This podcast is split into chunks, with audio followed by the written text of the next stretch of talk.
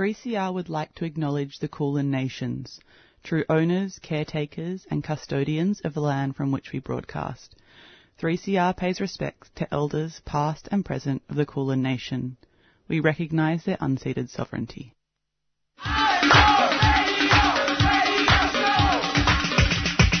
This is 3CR Breakfast. Oh, yeah. Alternative news, analysis, and current affairs. Monday to Friday, 7am until 8.30am. Only double. Clap your hands.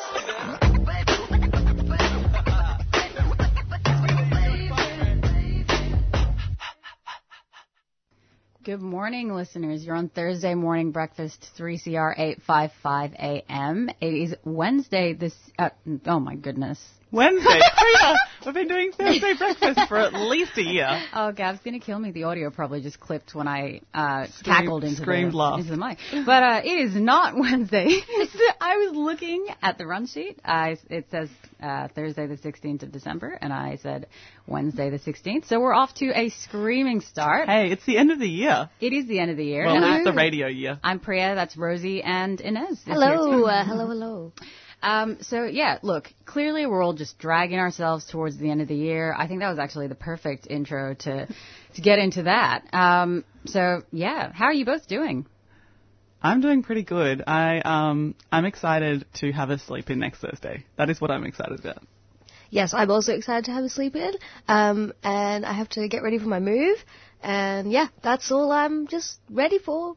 I'm actually gutted that I won't be here next week because you know You, know might I've be. got- You might just come and hang out. I Get a- actually- get a actually- coffee around the corner. I will be here next week. I just won't be here on Thursday morning. Okay. I don't know what I'll do. I'll wake up at five in the morning and I'll sit there and I'll just, I suppose I'll just, I'll just give the show uh, to an audience of nobody. Actually, Priya, I think what you'll do is you'll just switch on 855 AM and listen to highlights from the year in our summer programming. Absolutely not. No, I, but I do, I do encourage people to uh, tune in because it's not like Thursday breakfast isn't going to be playing. We're going to have summer programming for the next four weeks. We got four.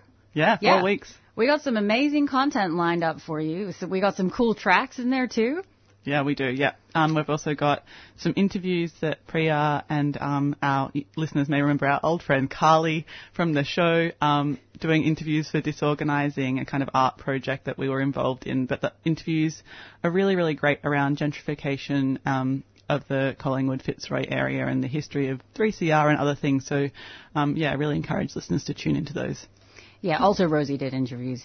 Um, but maybe we will jump into a rundown of what we've got on for today. So, um, do you want to take it away, Rosie? Yeah, so um, we're going to replay part of City Limits show from yesterday where Zeb and Kevin caught up with Shane from Housing for the Aged Action Group for a final update on housing justice issues in Victoria and nationally for 2021. And you can catch City Limits on 3CR um, Wednesdays, actual Wednesdays from 9 till 10 a.m. And you can also listen back to their past episodes at 3cr.org.au forward slash City Limits. And then after that, we're going to be joined by Ronnie Kareni, who's a Canberra-based West Papuan activist, musician, and youth worker. And Ronnie's joining us to discuss the West Papuan fight for self-determination 60 years after the first raising of the Morning Star flag, and that anniversary was on the 1st of December. And Ronnie's also going to speak with us about the grand opening online of the West Papua Solidar- Solidarity Gallery, which is happening on the 20th of December.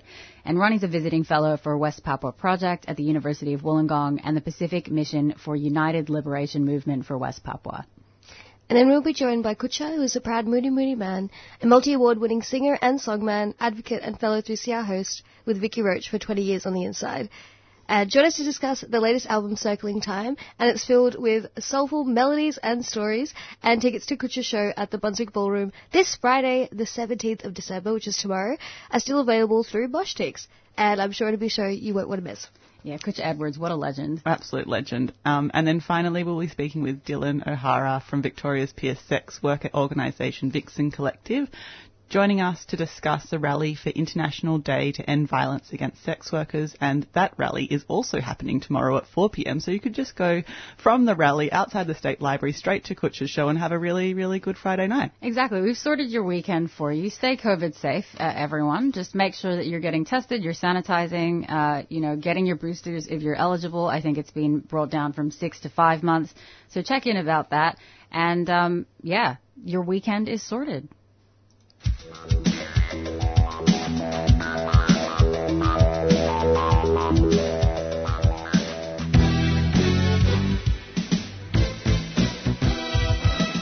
Hi, I'm Jeffrey, I'm Alphonse. I'm Erwin. and we, are from the Voice of West Papua. Tuesday 6.30 until 7.30 p.m. News and music from West Papua.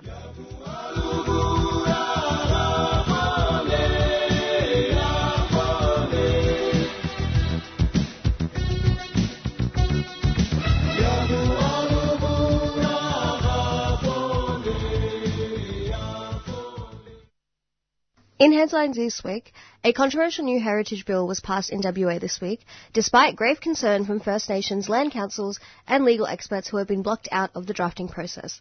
The new law was introduced after Rio Tinto destroyed a 46,000 year old cultural site at Juukan Gorge, but the submission of the bill drew anger due to the lack of consultation with First Nations people. Under the new law, traditional owners do not have veto rights over the destruction of their sacred sites, and the likes of Rio Tinto can retain past exemptions that allowed them to destroy sacred sites with ministerial permission.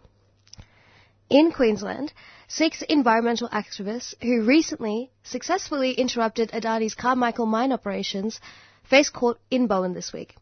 The activists face fines of up to $2,000 and prosecutors are applying to cancel the driver's license of an activist with no prior criminal record. Adani has campaigned in recent weeks for harsher sentencing for activists, campaigning which activist groups have called out of touch and hypocritical, given Adani's repeated breaches of environmental obligations. In other news, Victorian government-owned logging agency VicForest have been referred to the state's anti-corruption watchdog following allegations of systemic illegal logging and using taxpayer funds to spy on conservationists. Complaints detailing corruption by Vic Forest Regulator and the Forest Regulation Unit in the Department of Environmental, Land, Water and Planning have also been submitted. Also, in Victoria this week, Victoria Police have announced an increased presence in schools via the new schools engagement model. In a vague statement that does not mention links to qualified and trusted school or community workers and counsellors, VicPol describes engaging with students on issues such as family violence and bullying. Advocates such as the Police Accountability Project are calling the program out as flawed and outmoded, saying there is little to no evidence to suggest similar programs in past have been successful, and that studies suggest that police in schools can increase risk of criminalisation of students. Please keep police out of our schools. and finally, new data shows half of all young people in Australian prisons are Indigenous, despite First Nations children making up just 6% of the population. Two thirds of those in prison are yet to be sentenced, which is just so disappointing. And with the federal government so far only committing to raise the age of criminal responsibility from 10 to 12, advocates continue to campaign to increase this to 14, which would see almost 500 children in youth detention facilities each year. Uh, and if you do have the capacity, please do, please do look up Raise the Age. Uh, yep, and those are the headlines this week. Thank you. I just want to explain that little uh, little bit of uh, DJing from Rosie in the background. Um, Oh, sorry everybody. I've been sneaking around trying to get the music sorted and then I got it sorted, a little too sorted, some might say. incredibly sorted. Look, you know, it is our last live show of the year. Uh, just reminding people that we will have summer programming ongoing for the four weeks that we are away. So you'll be able to have very smooth and easy listening for at least the next four weeks until we're back. So I, I highly encourage people to tune in for that. But Rosie, Yeah, so, so now we're going to go to a track, surprisingly. And this one is called Less Talk by Calypso.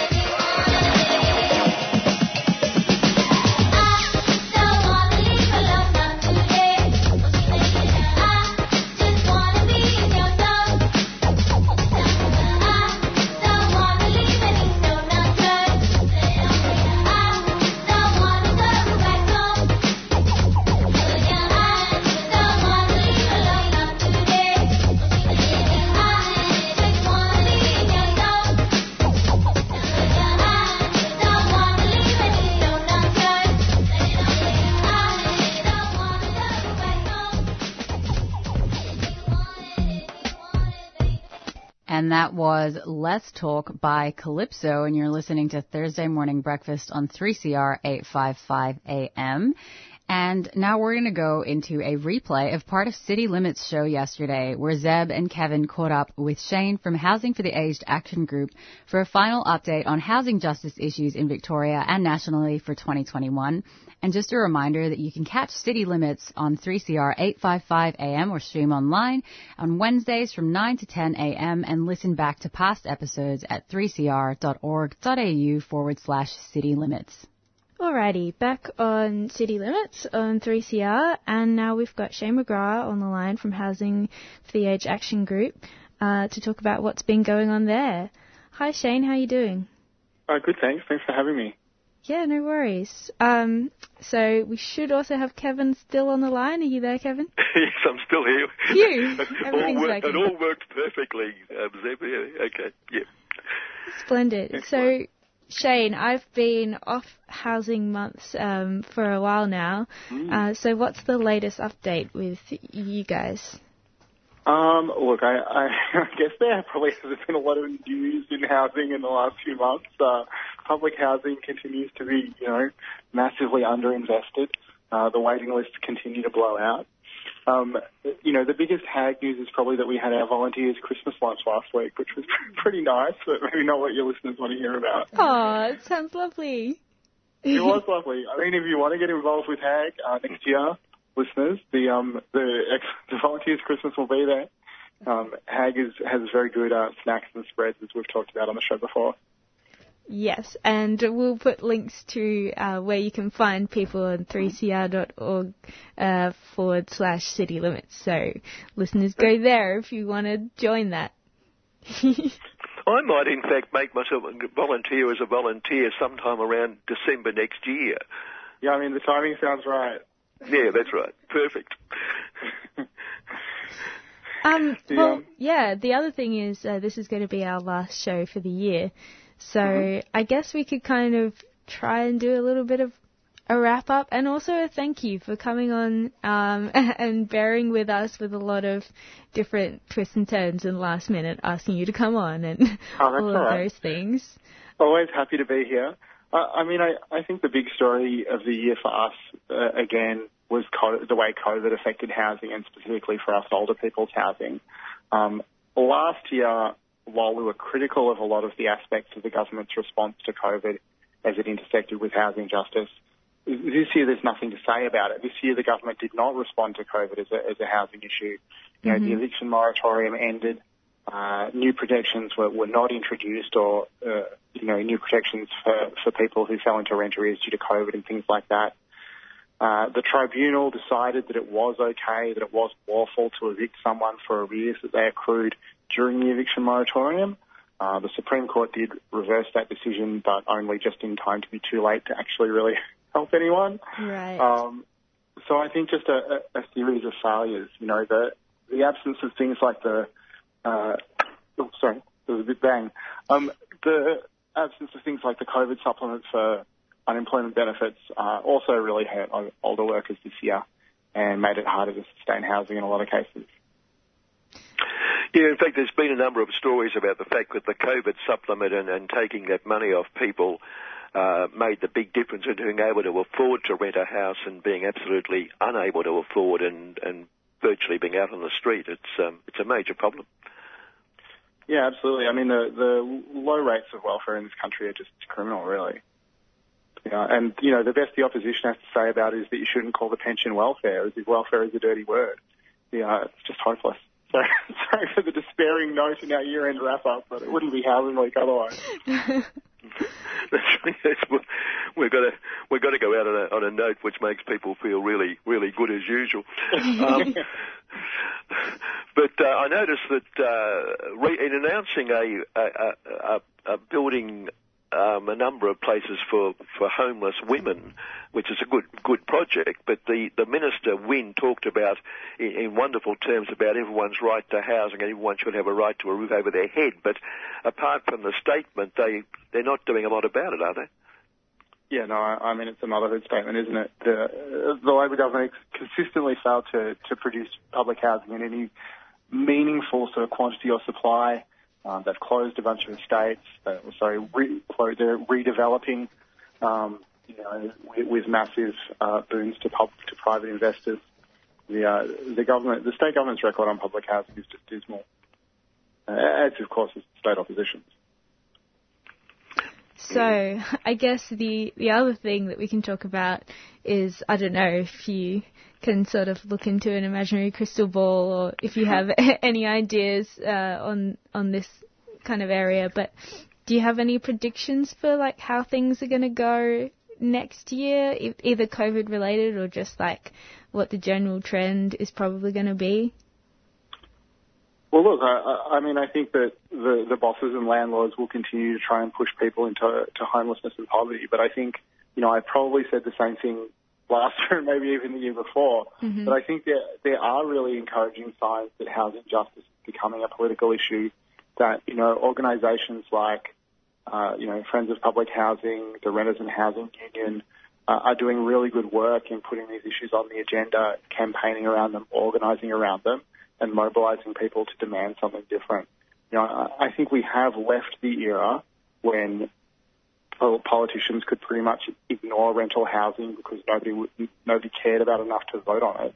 Uh, housing, the housing crisis is at the front and centre of our politics now, uh, in a really big way.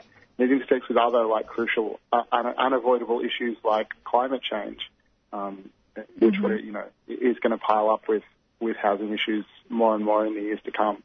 Um, there was a pretty great article in the Guardian recently about uh, the sort of outer suburbs of Melbourne that we're seeing more and more that that's where the quote unquote affordable housing is, the, the, the housing that people can afford to rent. But once they get there, there's no infrastructure. Uh, the environmental effects of that suburban sprawl are very, very poor.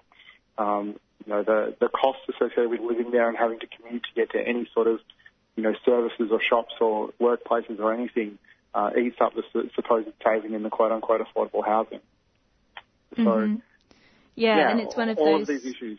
yeah, one of those cyclical things where when the developments do start coming in in that area, then it just sparks gentrification and then pushes the, the housing prices go up and then it just Mhm. gets like wider and wider, right? Yeah. And, uh, we all just keep getting pushed back and forth around the suburbs until, I don't know what until, until we rise up and take it back. Yeah. Interestingly enough, um, with with the difficulty of people getting uh, being able to afford housing now, and particularly they keep saying it's it's the young and um, young and the poor, as if it's a real surprise that they're the ones who are having most trouble getting into housing.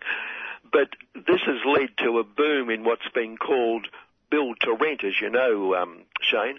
And I noticed that Macquarie Bank, which is one of the biggest banks in the world, let alone Australia, um, has said it's going to, going to invest um, 500 million in the next few years, and it's going to build 4,000 build build to rent units, none of which will be affordable, of course, for anyone on a, even a reasonable income. But it's interesting that a private company can come up with 4,000 units over a couple of years, when a government should be doing the same thing in terms of providing public housing. Yeah, I mean, there was a really great uh, article up on the Overland website that I would really recommend to people who are interested in these issues. Uh, it's called Vulture Landlords and the Justice Washing of Housing Struggle. Great title um, by David Kelly, Kate Shaw, and Libby Porter, who we've had on our radio show a few times. Yep. Um, uh, and it's kind of a great case study of the history of, of activist groups in St Kilda when that was a working class suburb.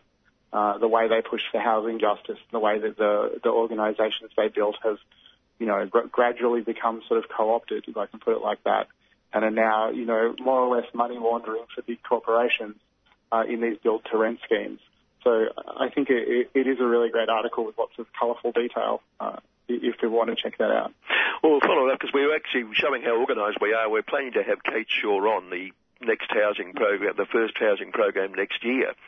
Um, she was supposed to come on last week, but I got crook and we couldn't didn't have her, so we've put it off till next year now. But uh, so Kate and Kate, of course, was heavily involved in Safes and Kilda in its original days. Yeah, Mm-hmm, mm-hmm. yeah. All right, and, and housing for the aged. I mean, you've, you've got to have breaks yourself, but over the break, I mean, people can get into trouble with housing issues. Is there, is there some sort of service available to people over the break if they need it? Uh, yeah, so uh, I think that the, there'll be like a skeleton staff on at Hag over the break, um, so people can still call us and get in touch if they need to. Um, I think that's probably the case at most of the, the housing services that are around. Good, and they, so they can call that, that regular Hag number. Uh, yep. I, I believe I don't want to commit to this because I'm honestly not sure. I think that's true. yes, the Well, if, if you call the HAG number, we'll at least have another number on, on the message bank that you can call back if you need urgent assistance. But I, I think someone will get back to you, but I can't promise. Yeah, all right.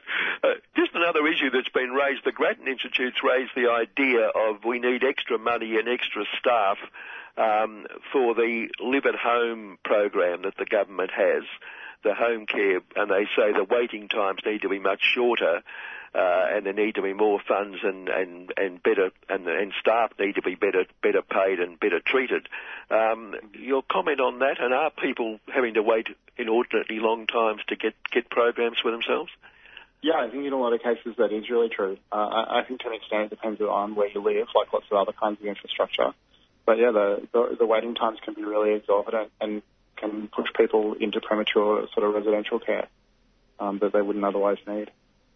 hmm Um, just uh, sort of related to that, uh, I heard a story a while back. I think it was actually um, a sort of UK story, but someone had um, got their mother aged into an aged care service, but in Thailand because it was cheaper than finding a place in the UK.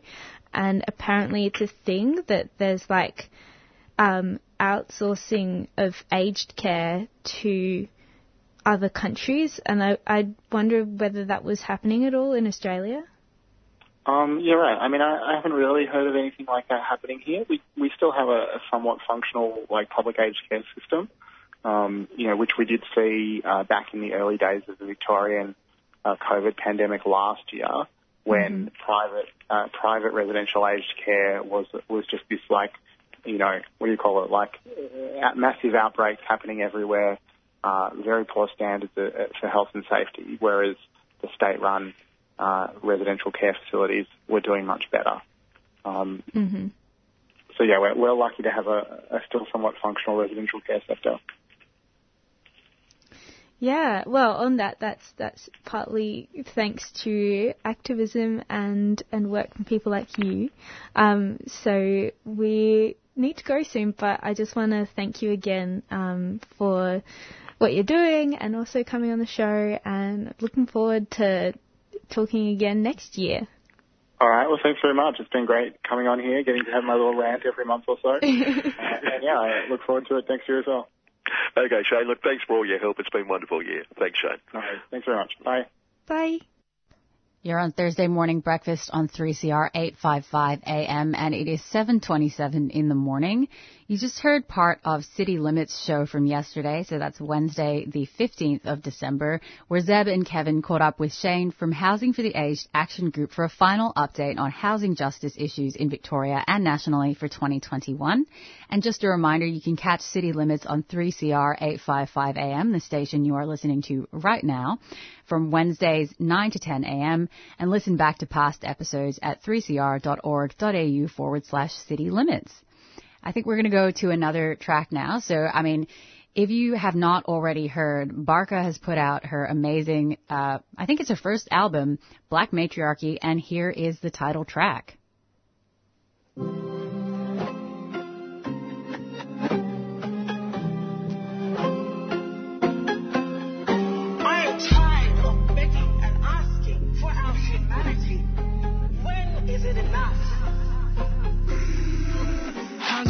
Colonized my black mind I'm from a dream time I go back. They committed genocide through my tracks. They raped our mothers less than my black.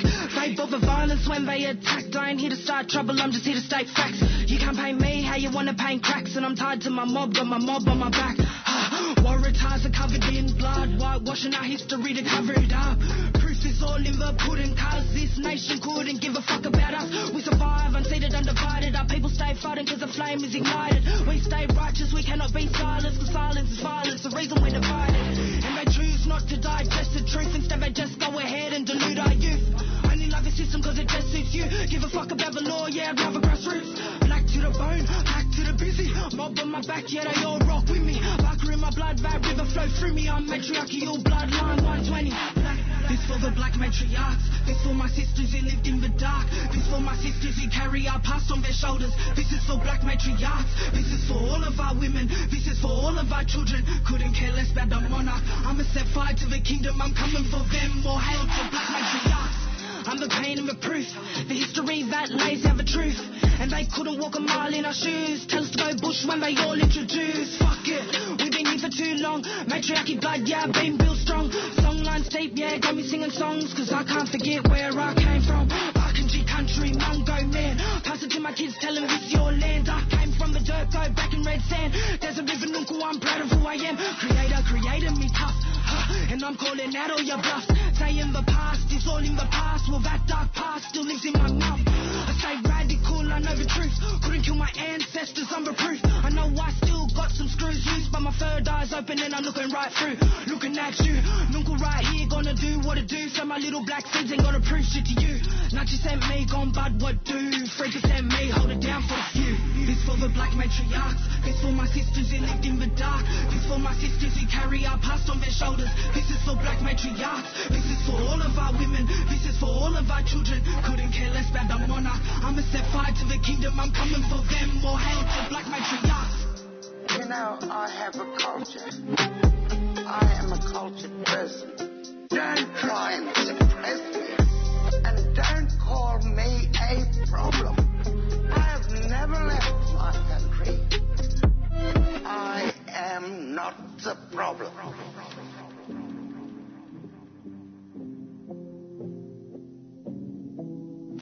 You're on Thursday morning breakfast on 3CR 855 AM, and that was Blak Matriarchy, the title track of Barkaa's new album. Cannot recommend it highly enough. Absolutely incredible, and so many bangers, and also an encouragement to people to watch the music video for Blak Matriarchy, which is phenomenal.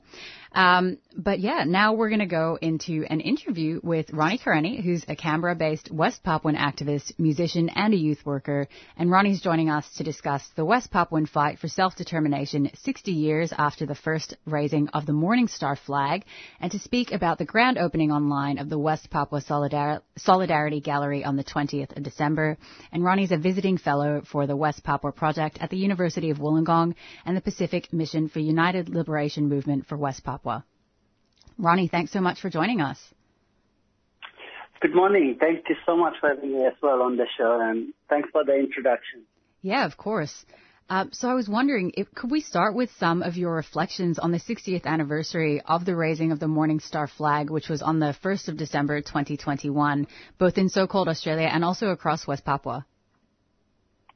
Yes, certainly. Um, as this year, 2021, is a significant year for West Papuans, and as you already um, highlighted, the 60th anniversary of the first raising of the West Papua's uh, symbol of independence, the Morning Star flag, and um, basically over the years with that national flag, the history behind it is prior to the raising of that Morning Star flag, um, the colonizer, uh, the Dutch, have already prepared a roadmap for West Papuans to achieve full freedom. And by registering the uh, West Papua as a non-self-governing territory um, 10 years prior, uh, and already fulfilling the administrative role for that transition or the decolonization process. And so um, it culminated in the year, in this 61, um, first in April by calling for the uh, leaders, uh, the Papuan leaders, to prepare that. And it was between that 61, earlier in 61, when there is already information or intel coming through that uh, the Indonesia is trying to sabotage that plan or that process of decolonization. And so many events were taking place not only in West Papua but in Indonesia, but also uh, globally um, as well. Um, with the death of um, the UN Secretary General, the, uh, the and with the um, period where Indonesia um, removed itself from the UN membership, and also we hear about that um, uh, killing of over a million people uh, that the state at the time perceived as to be uh, falling into the the communists. And so all these factors came into play, and that gives the legitimacy for Indonesia to expand and brutally uh, plan to occupy West Papua. So as as that meant coming through, uh, the leaders of the movement or West Papuan leaders under the what they call it the uh, uh, the New Guinea Council, and they formed the Legislative Council. So they quickly move into uh, doing a manifesto, manifesto, prepare a manifesto, and Australia, New Zealand were right behind that process to support. Um, so the manifesto happens in October, and then the Dutch accepted that, on the 1st of December allowed the Papuans to raise that Morning Star flag alongside, and also with the uh, the national anthem. And so that's leading up to that yeah, 1st of December. So for Papuans, um, this symbol of independence remains uh, very strongly in our view that the West Papuans did not have that uh, fair say or to choose the future that we want to live. Um, and so 19 days after flag was raised, um, the Trikora operation, which part of this um, uh, opening of the exhibition also kind of like reflects about the celebration on the 1st of December, but point in day it tells the story of the ethnocide, the ecocide, Mm. um, genocide that now Papuans, 60 years now, um, Papuans are facing. Thank you. Yeah, no, I mean, I think um, I was sort of just listening and reflecting on, on what you're saying, and um, I think it's important uh, for listeners to remember uh, one that you know this has been, uh, you know. West Papuan self-determination is something that, of course, began uh, prior to 60 years ago, but is also something that's being actively fought for and also uh, resisted by the Indonesian government. And um, in light of this ongoing fight for self-determination and freedom from occupation, I also wanted to ask, uh, there's a current Stand with West Papua open letter, and I was wondering if you could tell us a bit about the demands that are outlined in that letter, which, um, as you've touched on a little, covers issues including political freedom, human rights, uh, but also climate change in the wake of COP26, and also internal displacement within West Papua. Yeah, thank you. Um, certainly with this um, open letter, it's also part of the, lead up to the 1st December um, this year.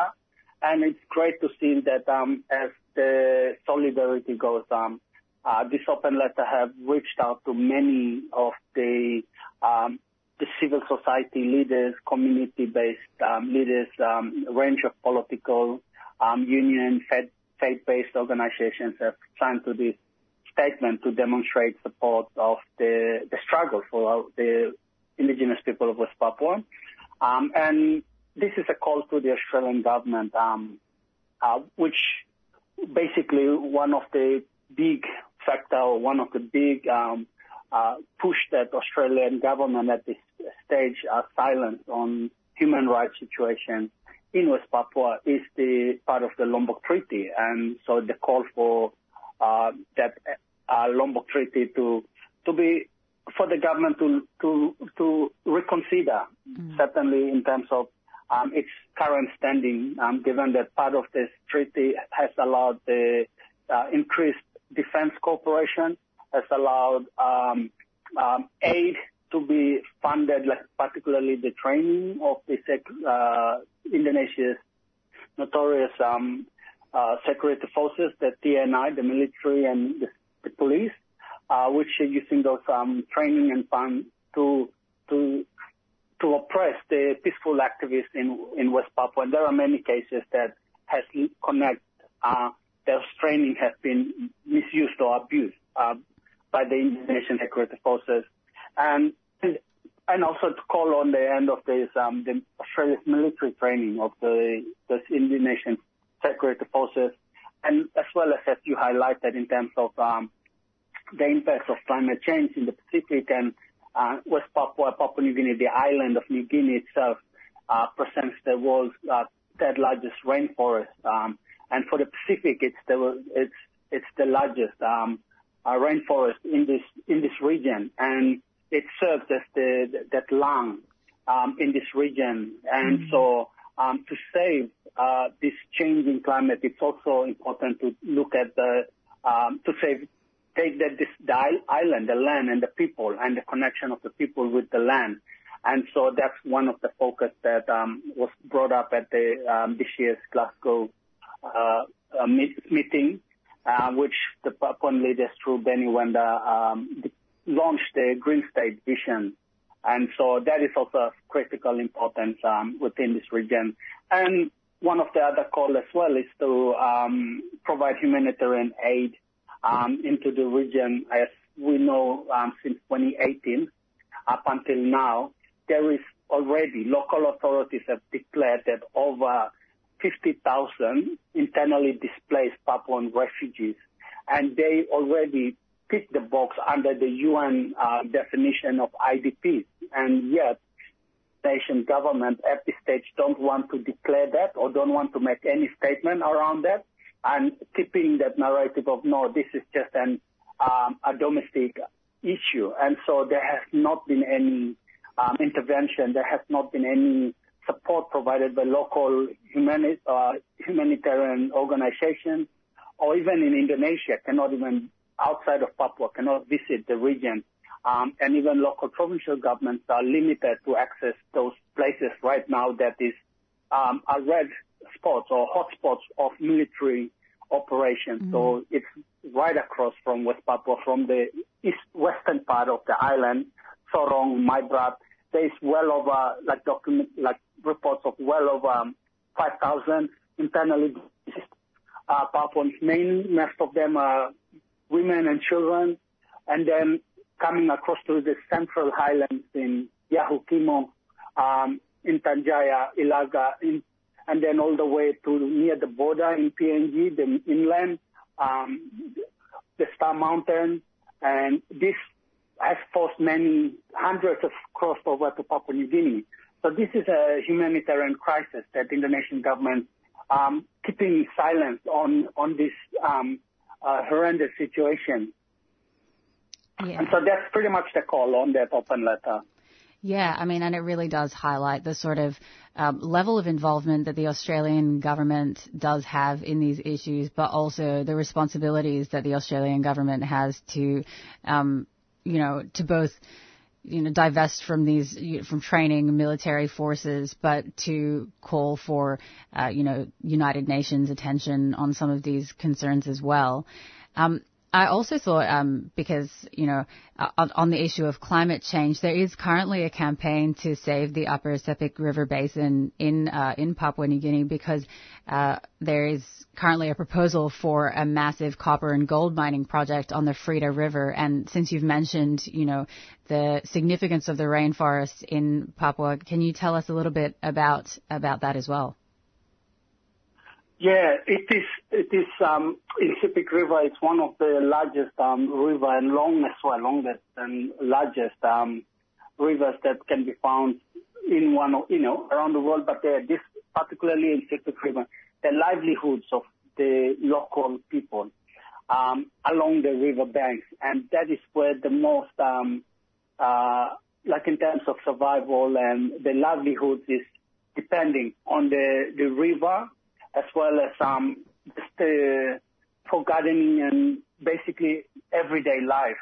And so the the in in Sepik River, I grew up in Wewak, um, pretty much on yeah nearly my ch- childhood up to um, teenagehood. Mm. Um, so uh, it's really connected to home as well, and and so the campaign, especially now that is happening um, in in up north of um, New Guinea, in Wewak, it is an important um, campaign um, that we don't want this, um, a repeat of this happens to the Fly River, which is the Ok Tedi mine, which the tailing and the dumping of all those, um, the extraction will go down and impact that river and the you know life under the river and also the people will be impacted terribly. Mm. And we've seen this as well in you know in West Papua with the Freeport-McMoRan where the the dumping of the tailings down the river and it dries up the river. And so the environmental destruction, the loss of habitat and um, the livelihoods of people is is really um, critical. And so please people, uh, you know, I encourage people to jump on this campaign, check out and read more about this, uh, the Frieda um, River Copper and Gold project that is taking place in PNG. Uh, there hasn't been a lot coming out, um, but the campaign is growing, and so we're calling for a lot of our um, uh, solidarity partners and networks within the the environmental spaces to keep on um, sharing this information about uh, the Frieda um, campaign, or Frieda River campaign, um, that the local people are advocating to to call for a stop on this. And this also leads into um, this other big campaign, um, the deep sea mining um, in the region as well, not only in, near in PNG, the Bismarck um, Sea there, but it's happening right across. And and so there is this exploration that um, happening. And so the Pacific communities through the CSOs, the grassroots movement are also calling to uh, put a stop on the and on the deep sea mining that is now uh, being pursued as well as by many of the big um, um, companies, um, which it will have a massive impact in the ocean um, and also for the Pacific Island uh, people and the community where you know fishing, um, depending on the ocean, uh, like we do fishing survival, it's also with the ocean, and so that is also a big campaign that is being pushed forward as well to protect our sea and land and air um, against this, and we know of the changing um, climates as well. So, yeah. Yeah, no, thank you for, for taking us through that. And, and people can find out more by looking, uh, looking up Save the Upper Sepik River Basin, um, which is, I guess, like there's an online campaign. You can send letters to your elected representatives, but also, um, you know, also to, you know, various people who have a stake in, in the issue. Um, I was also uh, wondering if we could turn to talking about the West Papua Solidar- Solidarity Gallery, which um, is going to have its grand opening on International Human Solidarity Day, which is the 20th of December. So before we wrap up, can you tell us a little bit about the gallery and the launch event and how it's approaching this question of what solidarity with the silenced looks and feels like?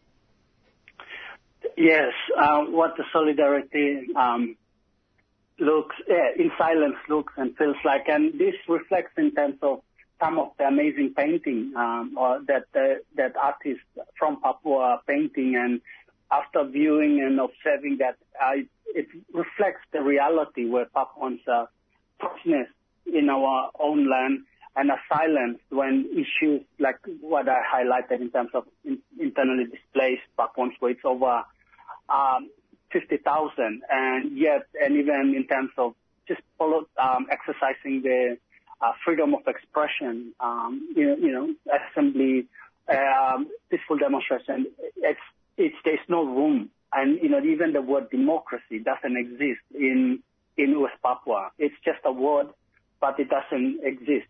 And so, um, this exhibition really reflects on, um, the realities of what's happening in West Papua, and um, it also kind of like uh, show tell a narrative of how we get here, and the impacts of that is the ethnocide, the genocide, the ecocide that is happening, and it's happening now as well. Even, for example, the case of um, Victor Yeimo. Mm. Uh, and many other prominent leaders right now in West Papua cannot organize peaceful demonstrations, cannot even just meet and talk. They're followed.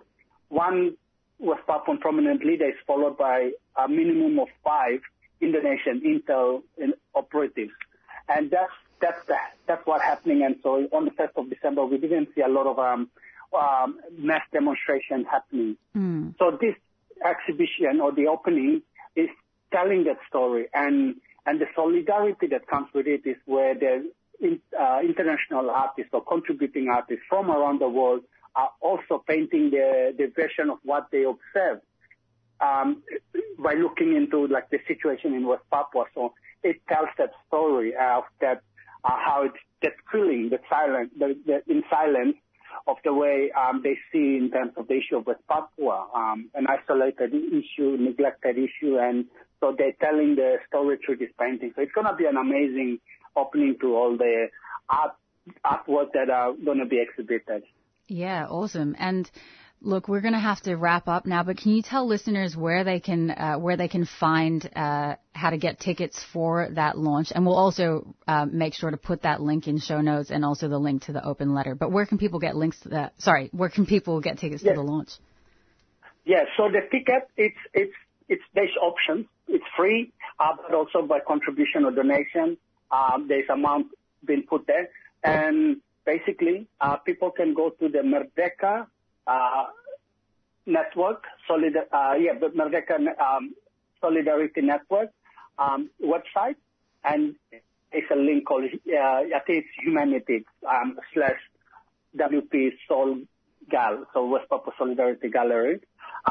Um, or even check it out on our um, the Merdeka uh, Secretariat Facebook, uh, Twitter, and and more information to register into that. Uh, we aim to also uh, do a live streaming as well, mostly to the Papuans, but people can register through Humanitix, and the website is the Merdeka Network support. And and also for the open letter, it's you know we encourage people to keep on signing um, the open letter, and we aim to uh, get as many and present that back to the, the the parliament. So working with some of the members of the parliament to address that. Yeah, brilliant. Well, we'll have links to that in the show notes for everyone who's listening right now. And Ronnie, thank you so much for taking the time and, you know, wishing you well for, for the launch. Thank you very much, and thanks for having me on this um, um, conversation.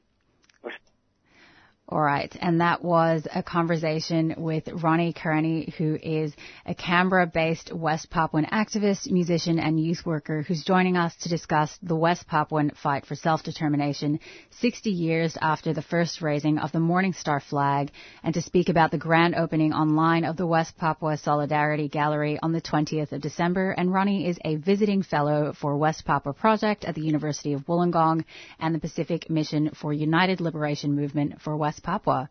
Now, are we going to head into a track, Inez? Yes, we are. We are going to play a track from Kutcha Edwards' album called Circling Time, and this is one of my favorites of the album called The More Things Change.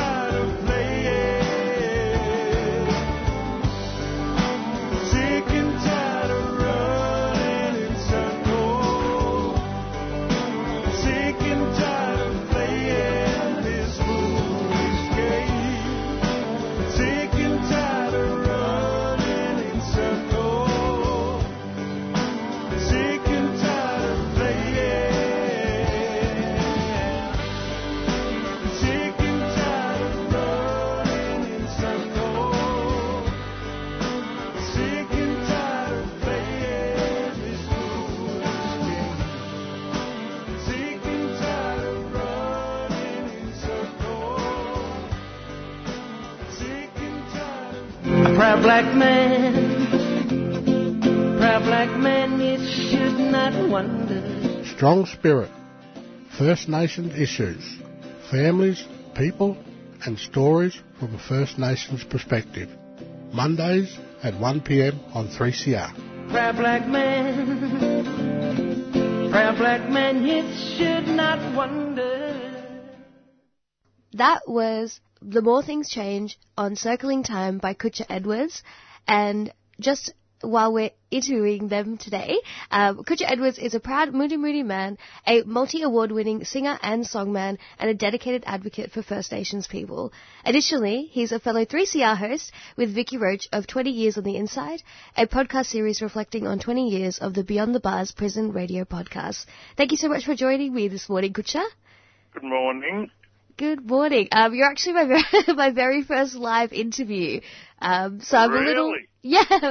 So I'm a bit nervous. So hopefully you'll um, allow me a little bit of grace. But um, yeah, thank you so much. Well, really, it's, it's more of a yarn than an interview, Inez. yes, absolutely. Um, so maybe I thought we would start off with your latest album um, and new show called Circling Time.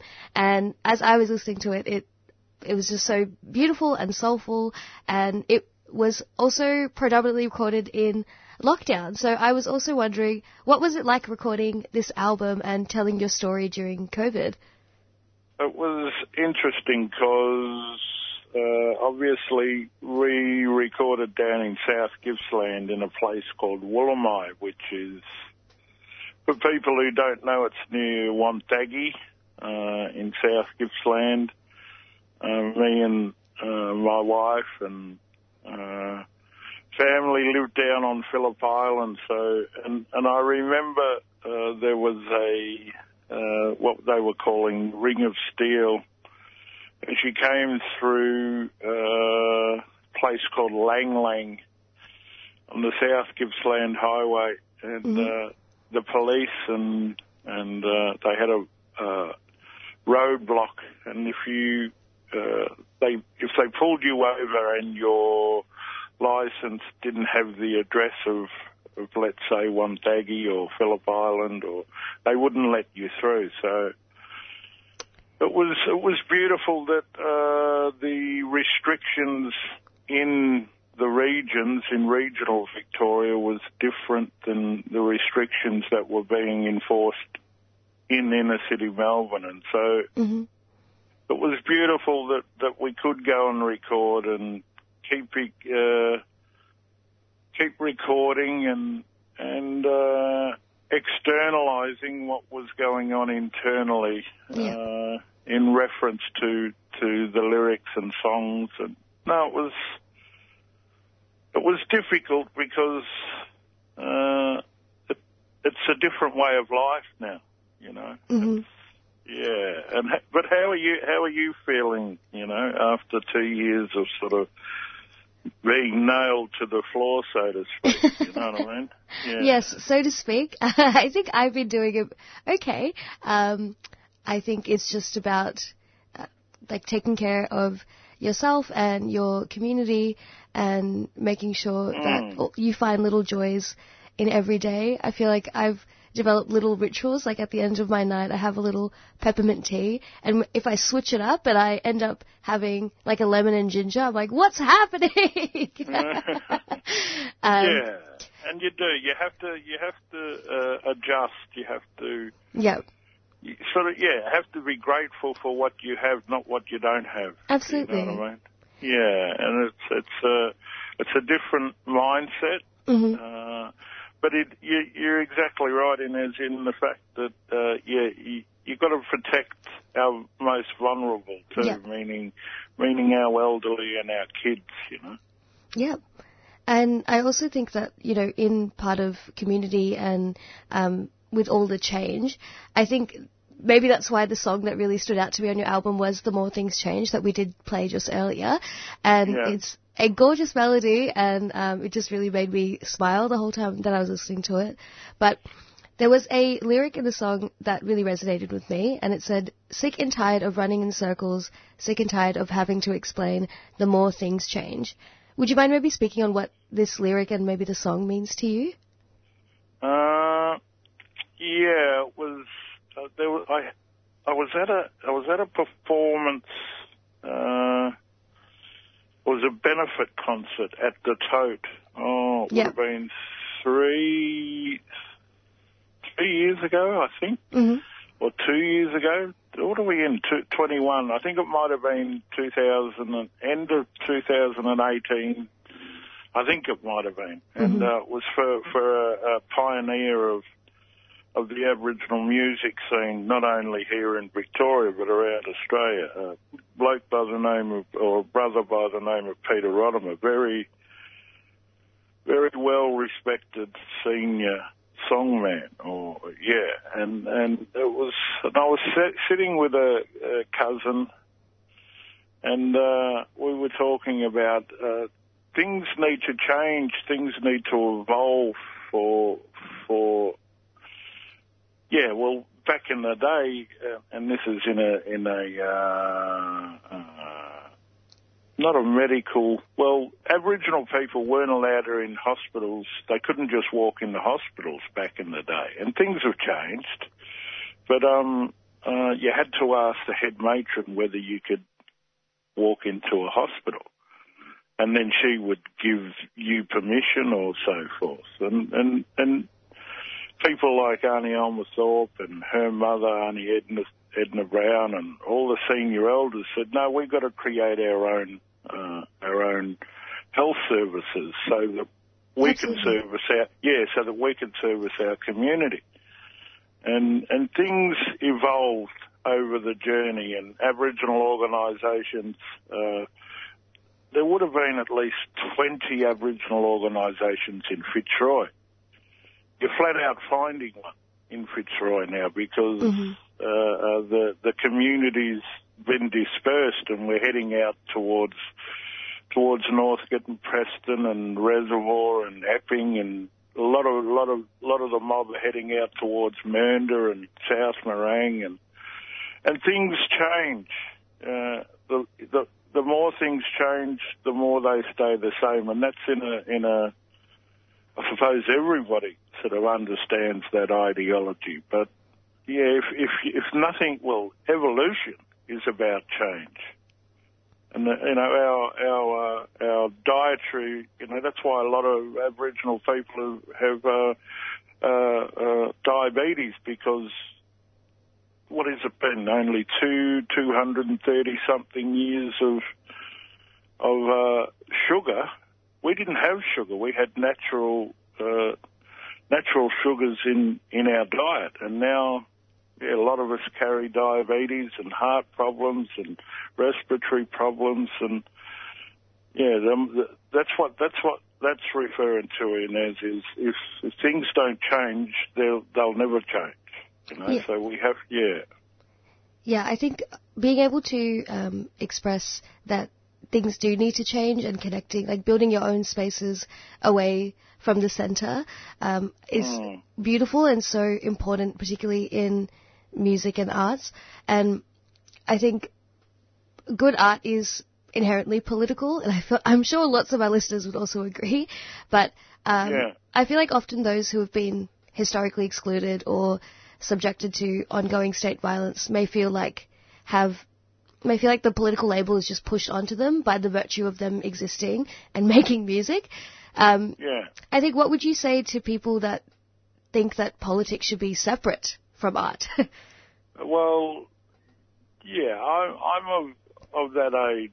You know, is that uh, I was born before the referendum in 1967, so I was born not a citizen uh, in the eye of of the oppressor. Yep. And and so uh, when that that when that you wake up to that and you walk past, you know, the mirror every morning, or you you, you go and wash your face, you know, and you look at yourself and you think to yourself, well, prior to 1788, this is the person, yeah, the the person in the mirror and the colour of the person in the mirror was all it was. Mm-hmm. And then 200 and, you know, or how many ever years later, a question is posed to non-Aboriginal Australia, white Australia, pertaining to Aboriginal people. Should we let them become us? The question should have been posed to us. Do you want to become them? Or do you want to become us? Uh, but it was posed to non-Aboriginal Australia. And, and what? We are supposed to be thankful for that? No, we want our, our sovereignty. We need our sovereignty. And so p- politics plays a big part uh, in the psyche of adult uh, adult Aborigines, but it doesn't play any part in the psyche of a kid. The kids don't understand politics until it's till they become adults themselves, and they can decide whether they want to fit in or want to remain sovereign. And so, yeah, it's it's a it's a it's a dynamic that, and that was the sad part. A lot, lot of, uh, and this is this is not to be disrespectful. A lot of the lighter complexioned Aborigines who were taken away, uh, they don't know that they're Aboriginal until it's, you know, maybe get a DNA test or. So they live they live under the radar. They live separate from community, and that was the purpose of the assimilation policy was for those those members of our community to be lost to the cause and and the politics and never never to uh, never to mention about their aboriginality because they didn't know. But um, all we want is for them to come home and and they will be embraced by the mob. You know. Yeah, absolutely. I think it's obviously been such a devastating um, experience that ongoing colonization still exists, and Yeah. I, you know, being able to have music and community and art and be able to tell stories um, is such a beautiful thing to be able to share um, within your community and also outside. But um, I think I also want to maybe go back a little bit because I know that um, in previous interviews you've also stated that you were in choirs in primary school and you loved Yeah, it yeah. and you fell into music and obviously now it's such, it's such a big part of you being such a prolific songman and what do you think really drew you to music? Uh, yeah, it's it's um, I don't know. Uh, uh, It goes beyond. I think it goes beyond my intellect. I think I was bestowed this role, this position by my ancestry. I think I don't. I didn't have a say in it, to be honest. It was. It was. Yeah, I think it, uh, it depends on your belief systems, Inez, and because if you really try and pinpoint the the moment, there is no moment. Yep. Uh, so my intellect has, yeah, I believe that my role in in what it is that not only makes me who I am, but what I am was Yep. instilled in me by my ancestry. Yep. And so, yeah, it's, it's I don't know. Uh, sometimes Aborigines we we we find the answer even before the question is posed. Yeah. I don't know. I don't know if I'm, if I'm if it's making sense to the listener there, but uh, I think yeah, my destiny was was predetermined. I believe. Yep. I think um, being able to, I think I really love that being able to have not have the answer. Um, Yeah. I think just means that you can follow what feels right um, and be able to find almost like find yourself and connect with um, whatever it is in the process. And I think uh, also with your uh, show, which is tomorrow at the Brunswick Ballroom, um, do you want to tell our listeners a little bit uh, about the show? Is it um, your first show since lockdown uh, being open?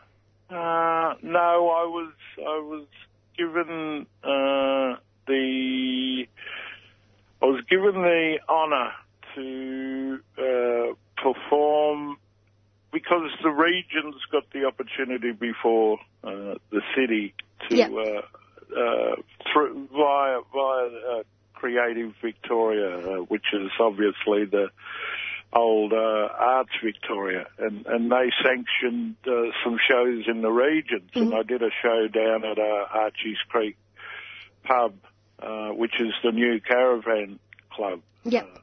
or the old caravan, the new caravan club. Yep. uh, but um, yeah, uh, and and so I did a show down there. But this is this is for the mob in the city, and and see when when I did the show down at Archie's Creek, there I don't think there was oh, there was one known other Aboriginal person in the audience, but this is so that the mob uh, the mob can see me perform again, and and then obviously it all all heats up in the new year when it opens up even more, and uh, you know share the spirit concert at, at uh, Myer Music Bowl on on the day that uh, unsettles the spirits, uh, the 26th of January, and uh, but but what what that is about the 26th as well is is just coming together. But on tomorrow night uh, is uh, with Kat Canteri, Seaway Wong, a new keyboard player. Uh, uh, on uh, and Scotty Wilson and and uh, we're calling in old brother Tim Matthews to play on bass and yeah so it's it's I think I think I'm really sort of looking forward to tomorrow evening. Yep. It's not the it's not the late show. It's the the show from I think six o'clock or Yep. six thirty, six thirty to eight thirty or something like that. But um, Yep. yeah, if you anybody's thinking of coming in, please do. And the mandates now uh, uh, suggest, and this is not coming from me. This is coming from the, the powers that be. That uh, anybody who wants to attend has to uh, has to uh, be double vaxxed and Yep. and uh, uh, adhere to the COVID protocols. But um, yeah, it's it's it's. Uh, I'm just glad to be doing it again. You know. Yeah. Well, I'm sure everybody's really excited to be able to see you again and be for you to be able to perform. And yeah, uh, I just want to thank you for being so uh, sweet and accommodating. Um, and Yeah. I'm really uh, yeah thankful that you were able to join us here to, this morning. Thank you, Inez, and thank you to 3CR, long time, um, yeah, friends of, of mine. Uh, truly, yeah, a great radio station and no strings attached, which is important. Yeah, absolutely. Yeah. Well, thank you so much. Hope you have a very good rest of your day. And uh, yep, thank you. Toodaloo. Bye bye. That was an interview with Kutcha Edwards, and tickets to Kutcha Edwards' show on the Brunswick Ballroom on Friday the 17th of December are still available. Please grab your tickets through Moshtix. I'm sure it'll be a show that you don't want to miss. And thank you so much for joining us again here today on Thursday Breakfast on 3CR 855 AM. Get your Radical summer attire sorted. New stock of 3CR Radical Radio tees has just landed, featuring the iconic antenna design by artist Emily Floyd. As well as our basic black, we have a range of great pastel and primary colours in a variety of sizes. And for those radical little people, we have a short run of kids' tees available too. For just $30 for adults or $20 for kids, you can get yourself a local, ethically manufactured and printed tee that supports radical community radio. We can send one out in the post, and there's click and collect from our studios at 21 Smith Street, Fitzroy. Or if you're fully vaxxed, you can drop in and browse our t-shirt rack during business hours.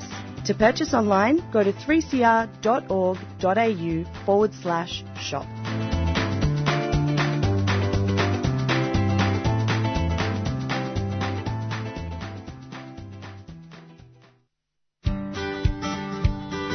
Earth Greetings have been making sustainable beautiful since 2003.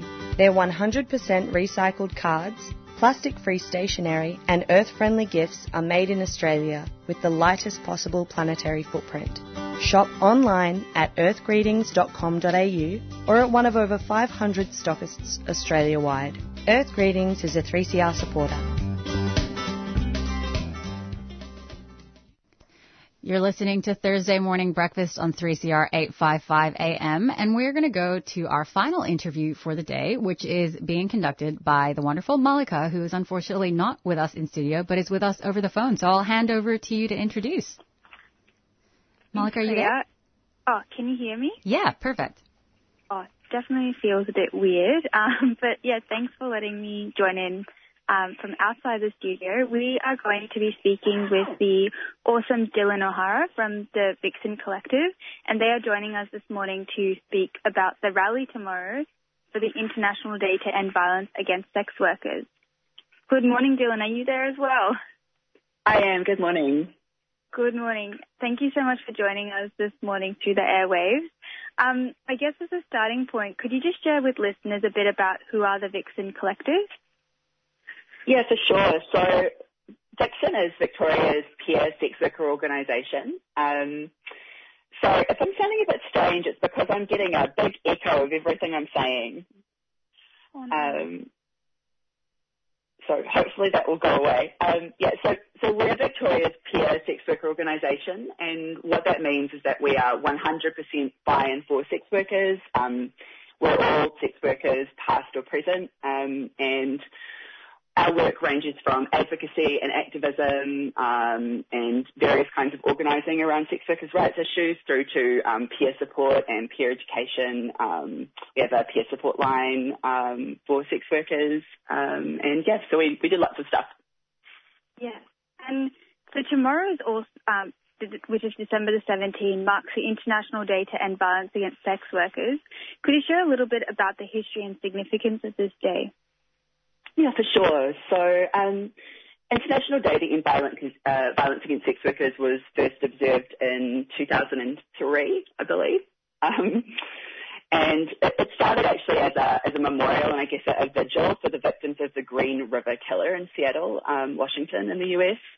Um, but it's, it's evolved since then into really an international annual event for sex workers. Um, I guess it's it's a day where we recognise and draw attention to um, and speak out against the violence that is enacted against um, against our communities, um, and, and also the systems um, that enable that violence. So you know, in particular, um, the criminalisation of our work um, of us, you know, but also other kinds of you know, other, other oppressions that enable that violence and are also violence against sex workers. So, you know, ongoing genocide and colonization, um, border regimes, um, you know, criminalisation of people using drugs, um, uh, you know, a, a, wide range of things. So, I mean, it's it's a day to to mourn, um, but also I think to recognise the strength of our community, um, and and it's a call to action as well. Yeah. It it sounds like it recognises the various forms of violence experienced by sex workers um, from the system and but also at that time, like you said, recognize the strength, but also acknowledges the deep loss in the community as well. Um, so the Vixen Collective has organised a rally for the International Day to End Violence Against Sex Workers, and it's going to start tomorrow um, at 4 p.m. outside the State Library of Victoria. What can people who attend expect from the event? Um, sorry, just trying to fix my fix my mic. Um, hopefully that's better now. Um, yeah, so um, we've we've got some fantastic speakers, um, all sex workers, of course. Um, so uh, anyone who comes along is going to hear some, yeah, some some fantastic speakers um, talking about a, a, range of things. It's going to be um, really exciting. Um, you'll see uh, some red umbrellas, some great sex workers' rights slogans. Sex workers always have the best slogans and the best signs and banners, in my in my very biased opinion. Um, but you know, this has been a really um, it's been a really devastating um, couple of years. Um, you know, I guess for, for everybody, but um, for sex workers in Victoria in some quite specific ways. Um, and, and it's also at the same time, I think, been a you know a, a time of really huge achievement and strength. Um, yeah. you know, for, for, our community. So I, I think this is a, this is kind of a chance for us to get you know to get off to get off endless Zoom calls, um, to get to get onto the street, which we haven't been able to do um, for for a couple of years, um, and and make some noise, you know, together as a community. Um, but you know, also with our with our supporters, our allies, um, friends, lovers, anyone who stands in solidarity with with, with us as sex workers um, and supports our rights. No, that sounds like a yeah. yeah. No, sorry to cut you off there, Dylan. No, please please continue. Oh, I was just going to say, it sounds like a really uplifting and exciting event for people that are able to attend tomorrow. And I guess like just touching on the point you mentioned earlier about it being a particular time, particularly difficult time for sex workers in Victoria.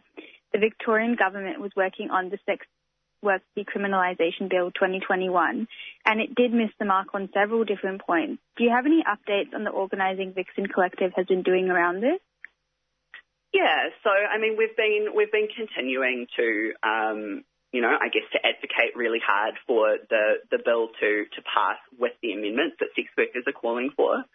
Um, you know, obviously, um, you know, as as I've, I think we've discussed on on the show at, at, least once in the past few months before, you know, this is a huge it's a huge achievement for our community um, to have gotten this far. It's a really fantastic, positive step forward from the Andrews government. Um, you know, mm-hmm. really, I think showing that they have listened to sex workers, but but at the same time, as you say, there are some there are some areas in the bill that really do need to be strengthened to ensure that this is full decrim. You know that it doesn't repeat um, mistakes that have been made in other jurisdictions, and that it doesn't um, it doesn't leave any sex workers behind. So it's really crucial that um, all sex workers can you know, and enjoy the, the benefits of decriminalisation, not just some of us. Yeah. Um, we, you know, we don't want any anybody in our community to be left behind. Um, yeah. And we don't want, you know, we don't want 99% of decriminalisation. We want the whole thing. Um, I think Victorian sex workers have been really clear about that. And so um, something that we've been doing and that, um, you know, sex workers in Victoria and our, our supporters have been doing is um, contacting our local Labor and crossbench MPs um, and letting them know how urgent full decriminalisation is, um, yeah. you know, why we support it, um, and and why it's so important that that the bill passes um, with with the amendments that sex workers are calling for.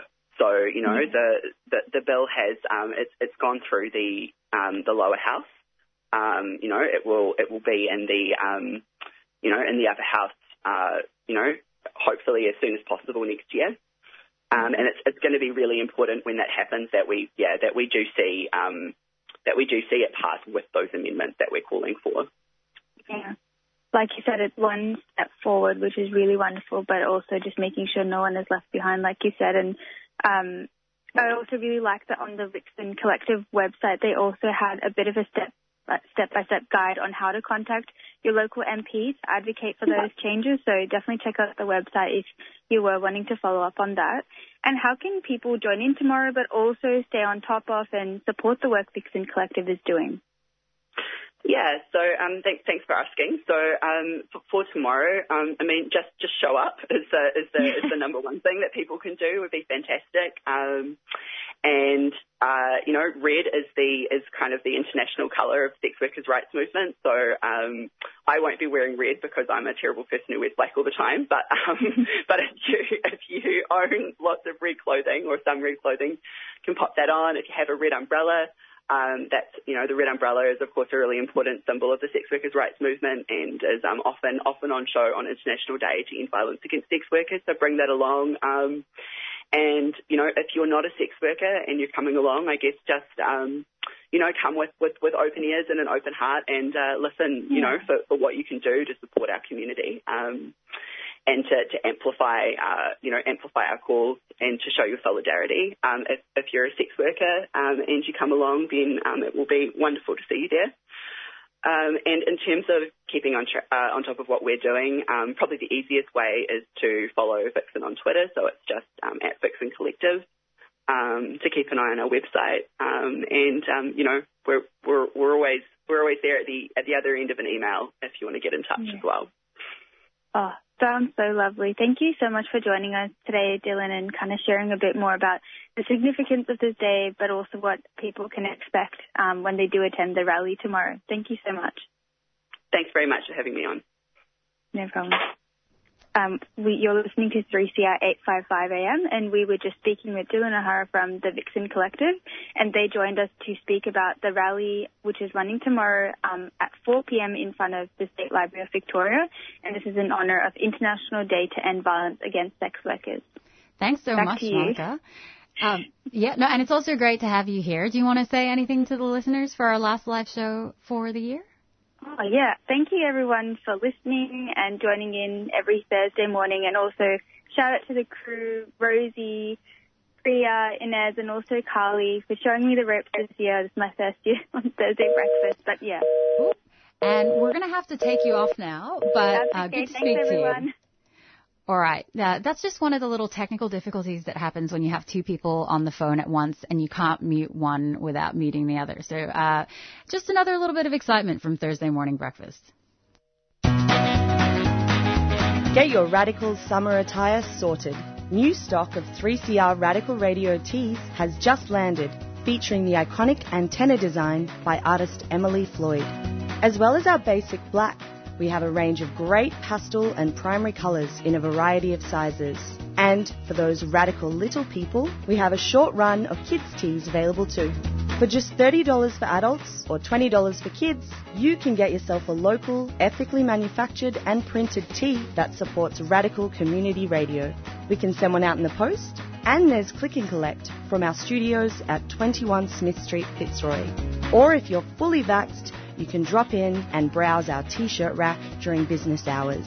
To purchase online, go to 3cr.org.au forward slash shop.